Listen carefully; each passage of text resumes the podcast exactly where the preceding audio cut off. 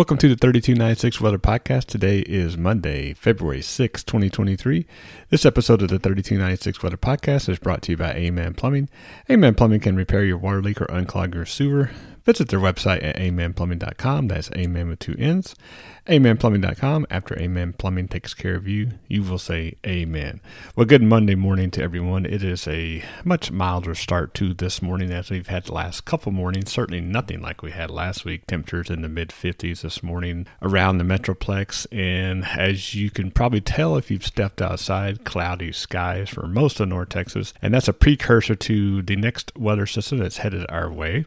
This weather system will start to move in late tonight, but the main show won't start till Tuesday morning into all day Tuesday and maybe even lasting into Wednesday. This is a storm system that will bring quite a bit of rain to North Texas. We're pretty saturated from our last storm, which of course was of the winter variety, and we will see, could see, I should say, uh, rainfall up to an inch, maybe two inches if the models are correct. If this system moves through a little faster, then maybe more like a half an inch. But regardless, it's going to be wet, it's going to be soggy. So that moisture and water that has not run off, has not sunk in yet, will hang around for at least another week, which uh, is good for everything because we're not dry and the lakes are full. And that's always good headed into spring. And of course, it's good headed into summer. So as far as today goes, it's going to be windy, going to be in the upper 60s. If you're lucky out west, you'll hit 70.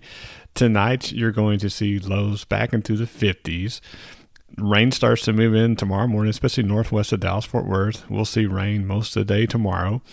Uh, into Tuesday night and a little bit into Wednesday morning. Like I said, if this system slows down, we could see that rain linger into most of the day Wednesday. So the bottom line is today cloudy, windy, warm.